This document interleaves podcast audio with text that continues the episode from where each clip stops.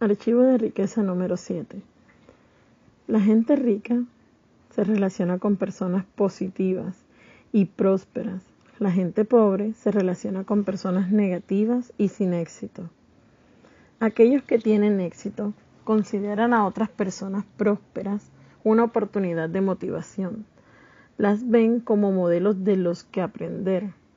Se dicen a sí mismos, si ellos pueden hacerlo, yo también puedo. Como dije antes, tomando modelos de referencia es una de las principales maneras en las que aprendemos. Las personas ricas agradecen que otros hayan tenido éxito antes que ellas, de tal modo que ahora tienen un patrón para seguir que les hará más fácil alcanzar su propio éxito. ¿Por qué reinventar la rueda? Existen métodos para el éxito probados que funcionan para prácticamente todos aquellos que lo aplican. Por consiguiente, el modo más rápido y fácil de crear riqueza es aprender exactamente cómo juegan al juego los ricos que son maestros del dinero.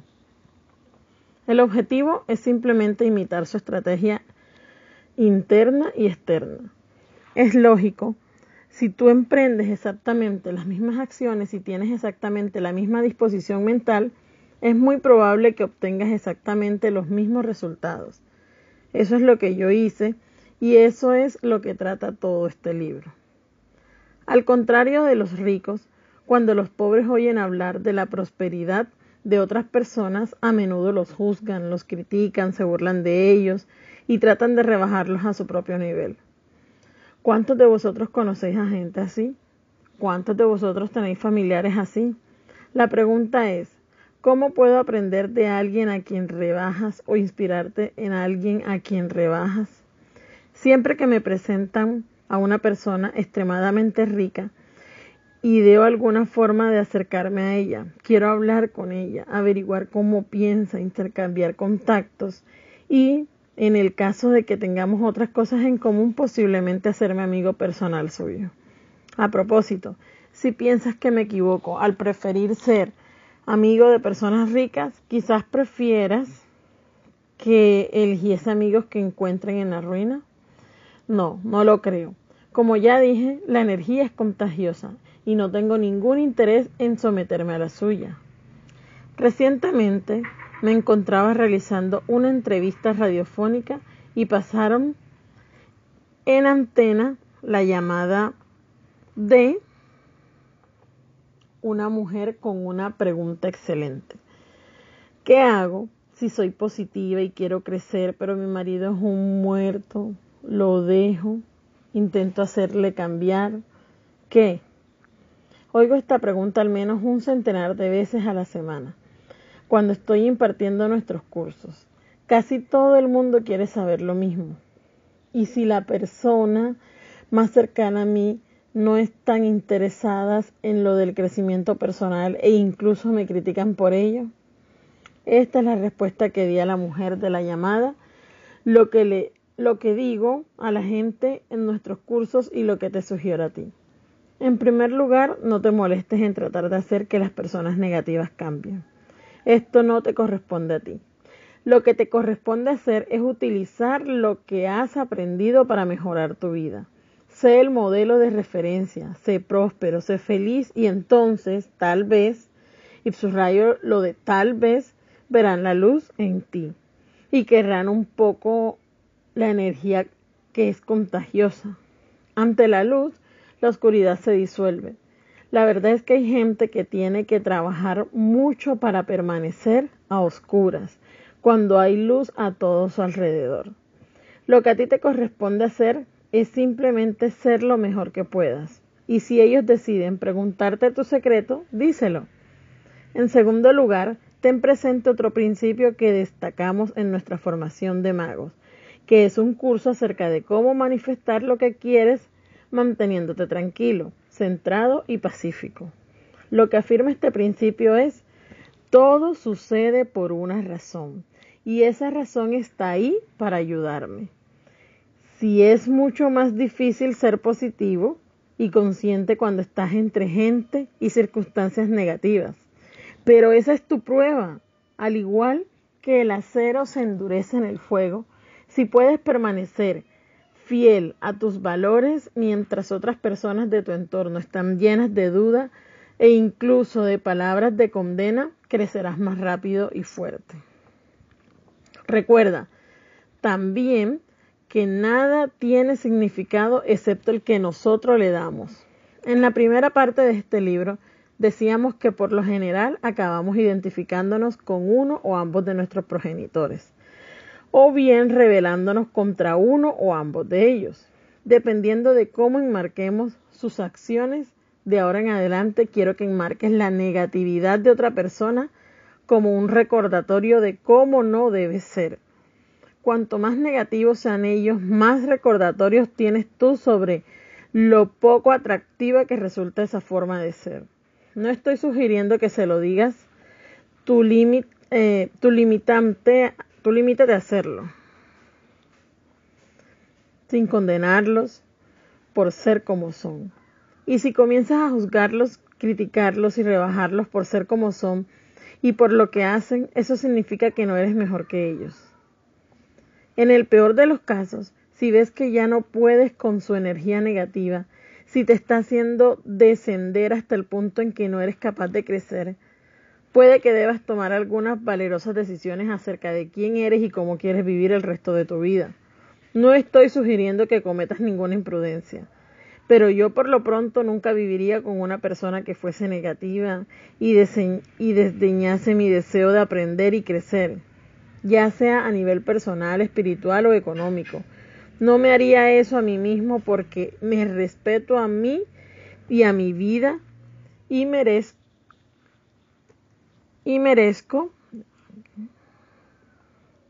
ser tan feliz y próspero como sea posible.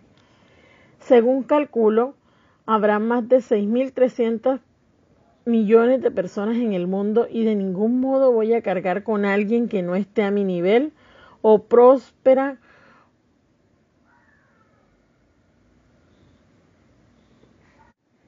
En este caso, o prospera o yo sigo mi camino. La energía es contagiosa, o haces más fuerte a los demás o los debilitas. Y al contrario, o la gente te afecta, te insufla vigor y optimismo, o te infecta, te contamina. Permíteme una pregunta. ¿Abrazarías y tomarías a una persona que sabes que padece un caso grave de sarampión?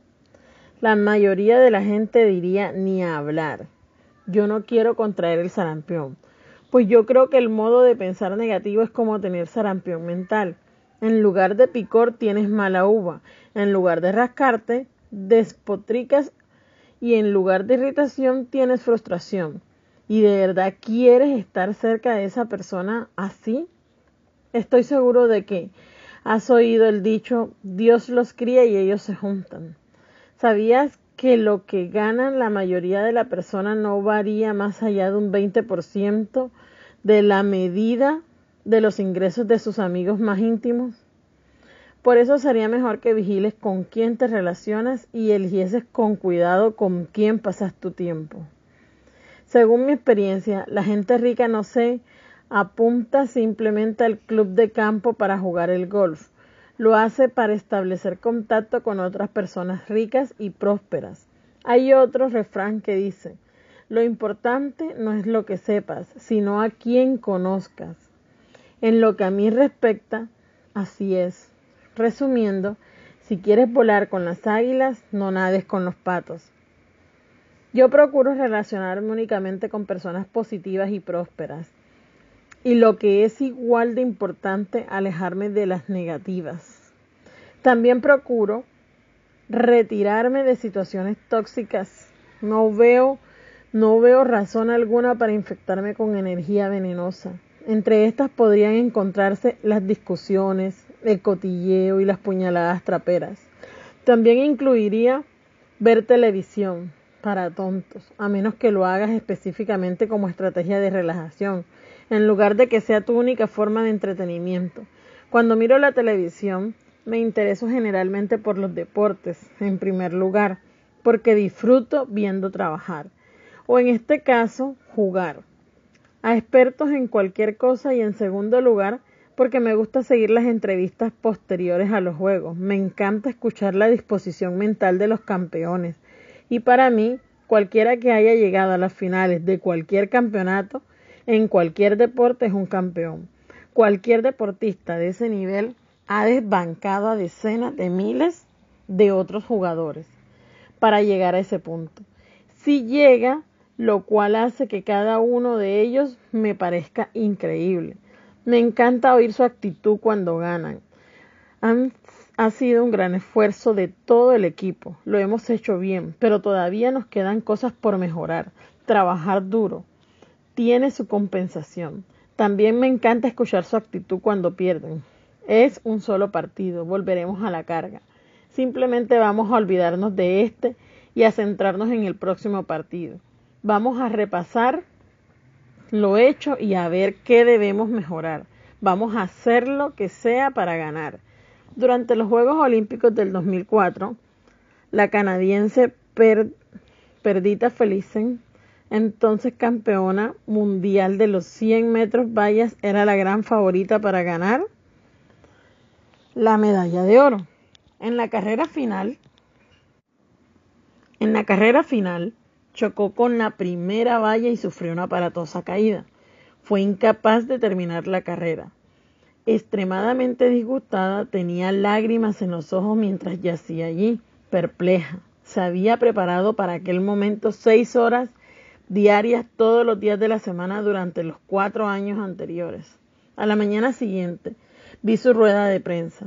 Ojalá la hubiese grabado. Fue increíble escuchar su perspectiva. Dijo algo así como no sé por qué ocurrió, pero ocurrió y voy a utilizarlo.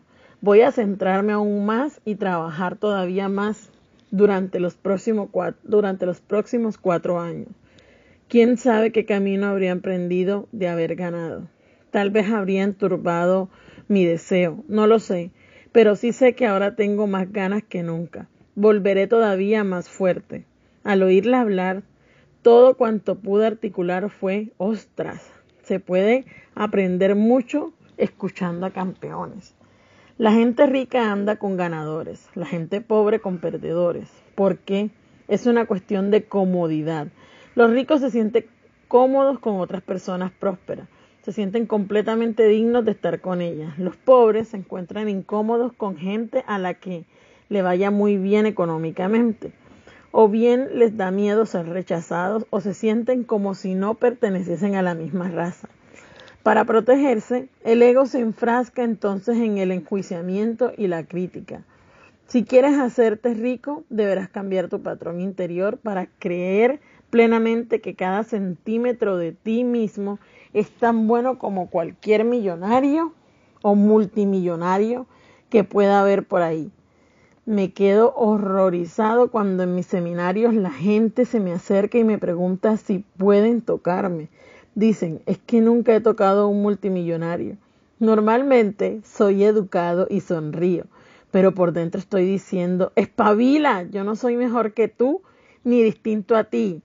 Y mientras no empieces a entender esto, te quedarás en la ruina para siempre. Amigos, no se trata de tocar, a millonarios. Se trata de darnos cuenta de que vosotros sos igual de buenos y dignos que ellos y luego actuar en consecuencia. Mi mejor consejo es este. Si de verdad quieres tocar a un millonario, conviértete en uno. Espero que captes lo principal de la cuestión en lugar de burlarte de los ricos. Tenlos como modelos que debes imitar, en lugar de reunir con vergüenza a los ricos, de a conocerlos, en lugar de decir, ostras, es que son tan especiales, afirma, si ellos pueden hacerlo, yo también. Al final, si quieres tocar a un millonario, podrás tocarte a ti mismo. Declaraciones. Pon la mano sobre el corazón y di, imito a la gente rica y próspera. Me relaciono con gente rica y próspera. Si ellos pueden, yo puedo. Tócate la cabeza y di, tengo una mente millonaria. Acciones de la mente millonaria. Ahora, ve a la biblioteca, a una librería o a internet y léete una biografía de alguien que sea o fuese extremadamente rico y próspero. Andrew Carney, John Rothschild, Mary Kay, Donald Trump, Warren Buffett, Jadwell, Bill Gates, Tech Tuner, son unos cuantos buenos ejemplos. Utiliza su historia para inspirarte, para aprender estrategias de éxito concretas y lo más importante para copiar su disposición mental. Apúntate a un club de alta categoría, ya sea de tenis, de salud, de negocios o de golf. Mézclate con gente rica en un entorno rico. O si de ningún modo puedes permitirte apuntarte a un club de esos, toma café o té en el hotel con más clase de tu ciudad. Acomódate en ese ambiente y observa a los clientes, fijándote en que no son nada distintos a ti.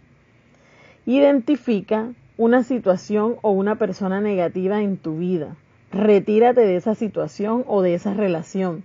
Si se trata de alguien de la familia, opta por estar menos tiempo en su compañía. Y cuarto, deja de ver telebasura y mantente alejado de las malas noticias.